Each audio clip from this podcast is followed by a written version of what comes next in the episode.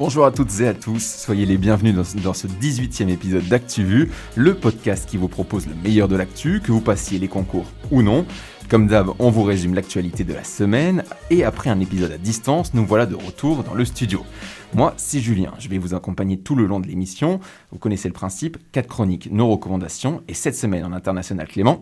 En début de semaine s'est tenue la réunion du G5 Sahel. On revient sur les sujets abordés et les limites de la stratégie française. Joséphine, en France Nous reviendrons entre autres sur les mesures prises par le gouvernement jeudi pour faire face aux cyberattaques. Marion, côté éco et société. On va parler de la loi contre le séparatisme. Toi, Simon, sport et culture. Je vais vous expliquer pourquoi Britney Spears ne peut rien faire de sa fortune de 250 millions de dollars. Et cette fois-ci, on termine avec Héloïse. On parlera de l'arrivée de Persévérance sur Mars et les nombreuses missions humaines sur cette planète. Eh bien, c'est un bon petit programme tout ça, mais avant, on va faire une bonne, pour faire une bonne émission, on a besoin du affluoté, ce qu'il faut avoir absolument sur ses fiches. Agathe, c'est à toi. «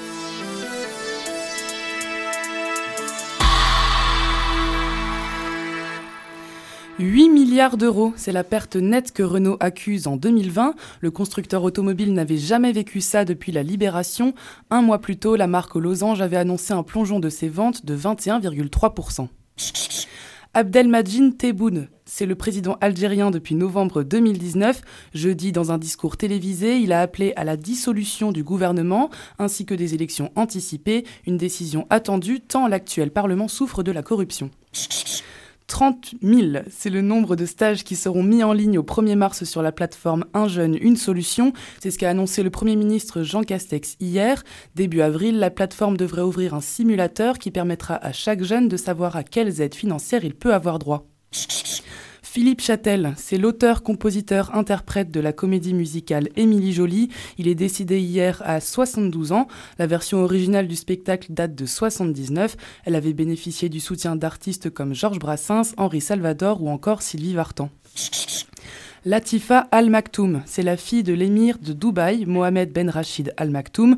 La princesse de 35 ans serait séquestrée depuis 3 ans dans une villa. Elle a lancé un appel à l'aide dans plusieurs vidéos publiées cette semaine par la BBC et Sky News. Elle essaye depuis son adolescence de s'échapper de son pays. Et l'ONU a hein, justement demandé des preuves de vie de la princesse. Merci Agathe. Keep America great. How dare you? Can't be do what we want to do. Il y a quelques épisodes déjà, Héloïse revenait sur l'opération Barkhane. Un an après le sommet de Pau, le G5 Sahel s'est à nouveau réuni. C'était en début de semaine à N'Djamena, la capitale du Tchad. Alors Clément, neuf? Alors une brève parenthèse, je reviens sur qu'est-ce que le G5 Sahel, ça fait pas de mal. C'est une alliance militaire de cinq pays de la région sahélienne composée de la Mauritanie, du Mali, du Burkina Faso, du Niger et du Tchad. Ils sont aidés dans leur lutte contre les djihadistes par 5100 militaires français. Fin de la parenthèse. La principale attente de ce sommet, c'était resteront ou ne resteront pas. On ne parle pas de l'intégralité des soldats français, mais de 600 hommes et femmes qui auraient pu être retirés de la zone de combat. Finalement, ils resteront, avec 55 soldats français tués depuis 2013, dont plusieurs ces derniers mois. La menace des groupes djihadistes reste forte. Hors de question, donc, après les opérations Bourrasque et Eclipse, de desserrer les taux. Mais concrètement, Clément, quelle est la stratégie du G5 Sahel? Il y a trois points principaux. Ils ont été introduits par Emmanuel Macron en vision conférence depuis l'Elysée avec les cinq présidents africains. Le premier message, c'est de souligner que nous ne devons pas relâcher la pression sur les groupes terroristes. Le deuxième euh, message que je souhaite passer, c'est que nous devons obtenir le soutien collectif à la force conjointe du G5 Sahel. Enfin, c'est le troisième point, nous ne devons pas simplement lutter contre l'emprise des groupes terroristes, nous devons aussi donner une perspective aux populations du Sahel. Et alors, dans la réalité, qu'en est-il de ces trois volets? Côté militaire, oui, la France inflige des pertes, mais il faut nuancer ses résultats. Chaque perte dans les rangs des groupes armés est remplacée car ils n'ont aucune peine à recruter. Depuis plusieurs années, on parle d'une montée en puissance des armées du G5 Sahel. Hormis l'armée tchadienne qui tient son rang au combat, les autres sont encore trop faibles pour affronter seuls les djihadistes, et c'est là tout le problème car la France veut peu à peu se retirer de la première ligne pour rester dans un rôle d'appui. Emmanuel Macron parle d'obtenir le soutien collectif à cette force. Là encore, ce n'est pas gagné. En janvier dernier, je vous le rappelle, des villageois maliens ont accusé l'armée française d'avoir bombardé un mariage, tuant une vingtaine de personnes. Bavure ou frappe légitime, on ne sait pas encore, mais cela n'améliore pas l'image de la France, accusée de pratiquer une politique néocolonialiste qui ne dit pas son nom. La France ne voudrait pas être seule au Sahel, elle voudrait l'aide de l'Europe.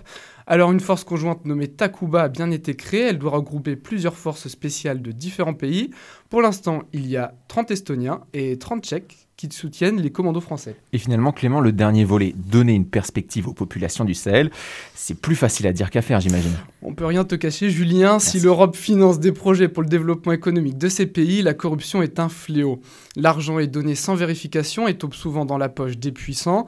Côté démocratie, ce n'est pas la joie non plus. Alors certes, il y a des élections au Niger, mais au Mali, l'armée a fait un coup d'État en août 2020, tandis qu'au Tchad, le président Idriss Déby est au pouvoir depuis 1990, soutenu par la France. Et le Sahel a dépassé en janvier la barre des 2 millions de déplacés à cause des violences dans la région.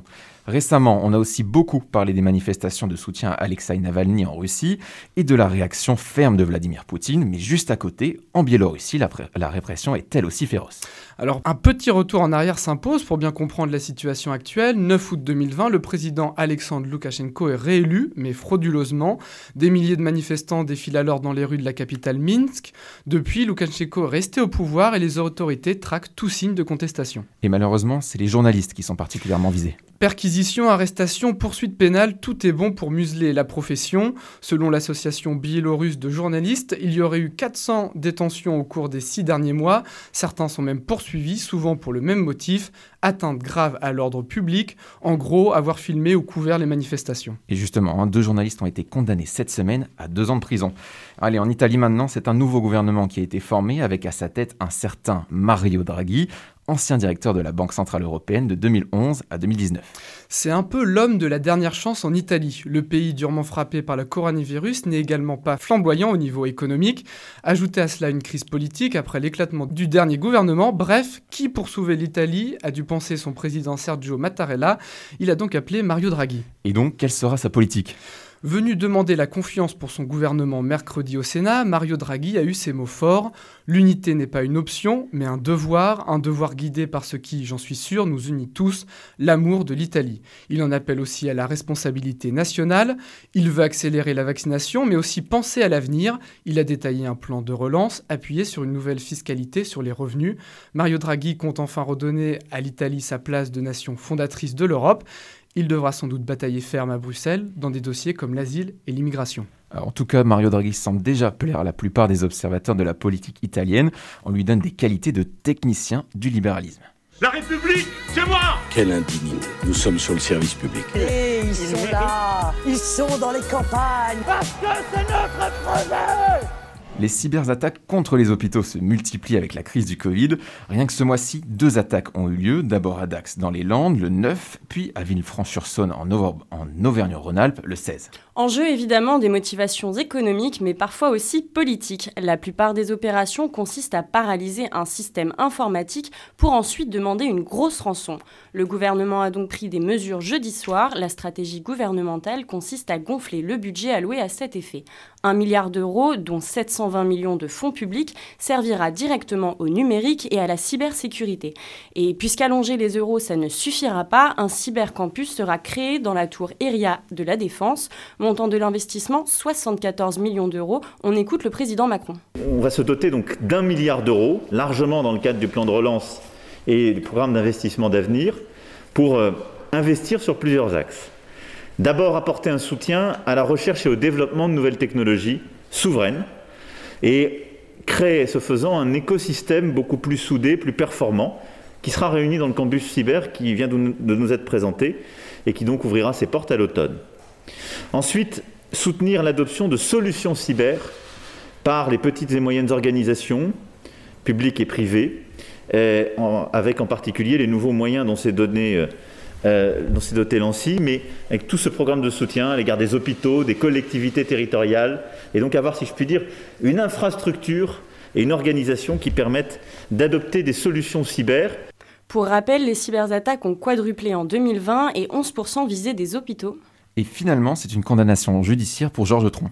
Le maire LR de Darveil, dans l'Essonne, est condamné en appel à 5 ans de prison, dont 3 ans ferme. La Cour d'assises de Paris a dépassé les réquisitions de l'avocat général à cause de la gravité des faits et de la persistance à nier de l'accusé. Il a été jugé pour viol et agression sexuelle en réunion pour des faits commis en novembre 2009 et janvier 2010 sur une ancienne employée de la municipalité, Virginie Etel. Et Joséphine, on reste dans le volet judiciaire. Le logement de fonction du ministre délégué au PME, Alain Griset, a été perquisitionné dans le cadre de deux enquêtes pour abus de confiance. La Haute Autorité pour la transparence de la vie publique lui reproche d'avoir omis de déclarer des participations financières détenues dans un plan d'épargne en action. De plus, l'argent détenu dans son PEA provient de la vente des parts d'une société civile immobilière détenue par la Confédération nationale de l'artisanat et des services nord qu'il a justement présidé jusqu'à sa nomination au gouvernement. Et jamais 203, le domicile de Jean-Claude Gaudin, ancien maire de Marseille, a été perquisitionné dans le cadre d'une enquête pour détournement de fonds. Et côté politique, les élections régionales sont finalement bien reportées au 13 et 20 juin prochain. Un report évidemment lié à la crise sanitaire et des mesures spécifiques seront mises en place le jour du scrutin. Bah, on m'a demandé de, de, de rendre service, j'ai rendu service, monsieur. Vous en avez assez, hein? Vous avez assez de cette bande de racailles. On en entend parler depuis plusieurs mois, le projet de loi pour lutter contre le séparatisme. Et ça y est, il a été adopté en première lecture cette semaine par les députés Marion. Et oui, et même très largement adopté. Sur 498 votes exprimés, plus de 350 étaient en faveur de la loi. Ce n'est pas vraiment une surprise pour le gouvernement. Pour rappel, l'objectif de la loi est de lutter contre l'islamisme radical. Gérald Darmanin l'expliquait l'été dernier au micro d'Europe 1. Je suis à la fois le ministre qui va appliquer ce principe fondamental qui est celui de la liberté totale de croire ou de ne pas croire dans notre pays, d'aller ou de ne pas aller à un culte religieux, qu'importe, il n'y a pas de religion officielle dans notre pays. En revanche, jamais, jamais, la République ne doit accepter des accommodements, ne doit accepter euh, des communautés qui revendiquent d'être en dehors de la République parce que leur foi serait au-dessus de la loi. Il y a des gens qui souhaitent utiliser la religion à des fins politiques et cela doit être strictement combattu. Et pour parvenir à cet objectif, l'article 21 de cette loi prévoit un tour de vis sur l'enseignement à la maison. Et en encadrant l'instruction à la maison, le gouvernement souhaite limiter les dérives sectaires, mais du côté des familles qui ont choisi de ne pas inscrire leurs enfants à l'école, c'est l'incompréhension. Pourquoi se retrouver au milieu de ce débat? Éduquer ses enfants différemment, c'est un choix qui doit revenir aux parents, selon Anne Coffinier. Elle est fondatrice et présidente de l'association Crée son école, une association qui aide les familles à créer leur propre établissement libre et sans contrat. Pour Anne Coffinier, les familles sont les victimes collatérales de cette loi. C'est clair que cette proposition est complètement hors sujet par rapport à l'objectif de lutter contre le séparatisme islamiste. D'ailleurs, aujourd'hui, tout le monde est d'accord pour reconnaître que ça aura un effet complètement anecdotique et que donc on va supprimer liberté juste pour donner l'impression qu'on fait quelque chose sur un phénomène où on n'a plus la main, où on se sent un peu perdu. C'est une régression liberticide qui n'a pas de fondement et qui doit être combattue. L'article 21 n'a pas fini de diviser. En attendant, à partir du 30 mars, ce sera au tour du Sénat d'examiner le projet de loi. Nicolas Sarkozy vacciné pour des raisons médicales. Nicolas Sarkozy a 66 ans et n'a aucun lien avec la profession médicale, à ce qu'on sache. Pourtant, il a reçu le vaccin contre le Covid. Alors, a-t-il eu un passe-droit? Ça, on n'en sait rien pour l'instant. Nicolas Sarkozy aurait été vacciné à la demande de son médecin pour des raisons médicales. Rappelons quand même que ce n'est pas la première fois que l'ex-président est soupçonné de filoutage. Nicolas Sarkozy est impliqué dans le procès des dans l'affaire de Big Malion et celle de l'argent libyen. Et ce n'est pas tout. Pour aller plus loin, je vous invite à lire l'article du Monde les 10 affaires dans lesquelles Nicolas Sarkozy est cité ou mis en cause, promis, c'est sans trucage. Et sans trucage également, la perte de 7,1 milliards d'euros d'Air France KLM, un choc sans précédent selon le groupe. Le chiffre d'affaires s'est effondré de 59% par rapport à 2019. Avec ce bilan, les aides de 10,4 milliards apportées en 2020 par la France et les Pays-Bas ne suffiront pas. Et si rien n'est mis en place, Air France KLM risquerait de ne plus pouvoir rembourser ses emprunts. Vous savez, moi je crois pas qu'il y ait de bonnes ou de mauvaises situations.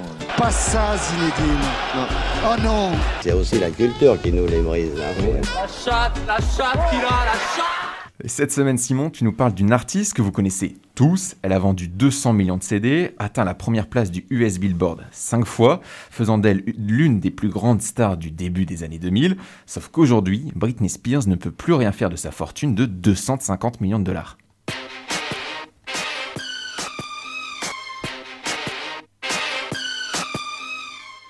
Britney, voilà comment les réseaux sociaux ont apporté leur soutien à Britney Spears, l'une des icônes de la musique du début des années 2000.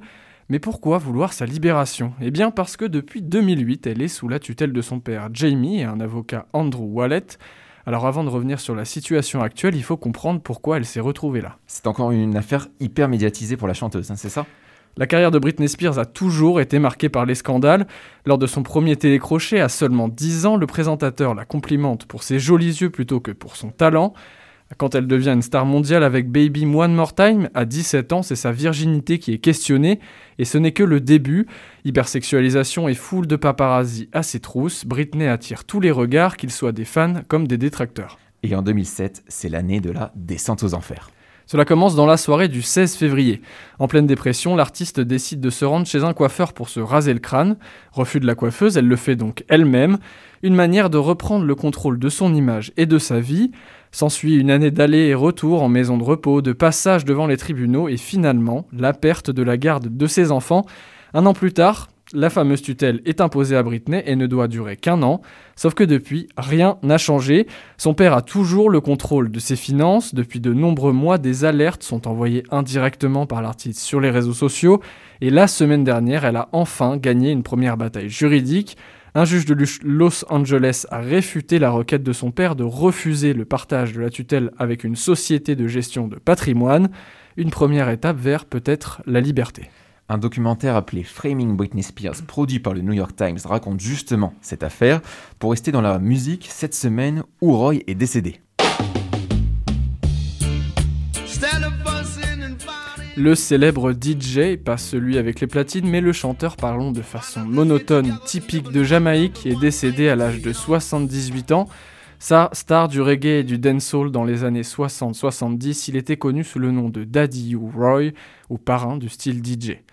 Un peu de positif pour finir, Romain Fèvre, le skieur alpin français, s'est imposé sur le géant des mondiaux de Cortina d'Ampezzo ce vendredi 19 février. C'est son deuxième titre mondial en Italie. Il devance chez lui Luca De Aliprandini et l'Autrichien Marco Schwarz.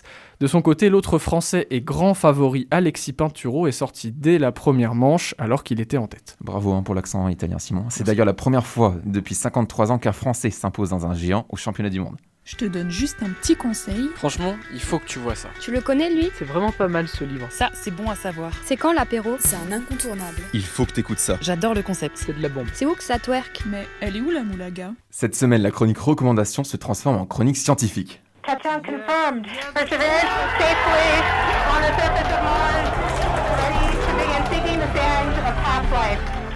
Alors vous en avez tous entendu parler cette semaine, le robot Persévérance a foulé le sol sur Mars après 7 mois de voyage dans l'espace. Objectif, chercher dans le sol les traces qu'une éventuelle forme de vie aurait pu laisser. Et ce n'est pas la première fois hein, que les hommes s'intéressent à la planète rouge, n'est-ce pas Héloïse? Comme vous l'avez entendu juste avant, à la NASA, l'excitation était à son comble lorsque le plus gros rover conçu par les humains s'est posé sur Mars jeudi soir. Si nous savons déjà que l'eau liquide a circulé à la surface de la planète, les enjeux de cette mission vont bien au-delà de cette découverte, comme nous l'explique l'astronaute Jean-François Clairvoy. Cette mission est un des points clés, indispensables, incontournables dans la feuille de route de tout ce qu'il y a à faire pour être un jour capable d'envoyer des humains vers Mars. Et ce rover participe en plus à certaines expériences technologiques qui vont permettre de préparer les missions habitées dans un lointain futur. En déposant des échantillons qui seront ramenés par une mission suivante, il va tester aussi une technologie d'extraction de l'oxygène du gaz carbonique qui est le produit chimique qui compose l'atmosphère de Mars. La prochaine mission euh, destinée à récupérer les échantillons collectés et posés précisément par Perseverance décolle en 2026, se donne quelques années pour les collecter, décollera en 2030, arrivera sur Terre en 2031. Mars semble être une planète plutôt accessible pour l'être humain, mais en fait ce n'est pas si simple que ça. En 60 ans, près de 50% des missions vers Mars ont échoué. Par exemple, en 1960 a lieu la première mission vers la planète rouge sous la direction de l'Union soviétique. Et c'est un échec. Le premier survol réussi est mené par les États-Unis cinq ans après. Dix ans plus tard, en 1975, les missions Viking 1 et 2, toujours dirigées par les Américains, permettent à des véhicules de se poser sur la planète et de transmettre des images. Le monde découvre alors cet étrange désert orange qu'est la planète Mars.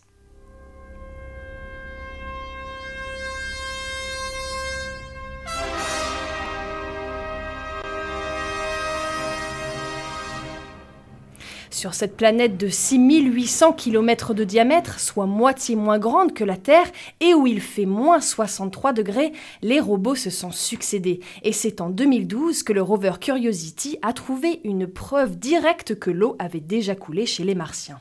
Aujourd'hui, Persévérance est donc de retour sur place pour explorer l'histoire de l'eau dans le cratère J0, lieu qui aurait abrité, il y a 3,8 milliards d'années, un lac.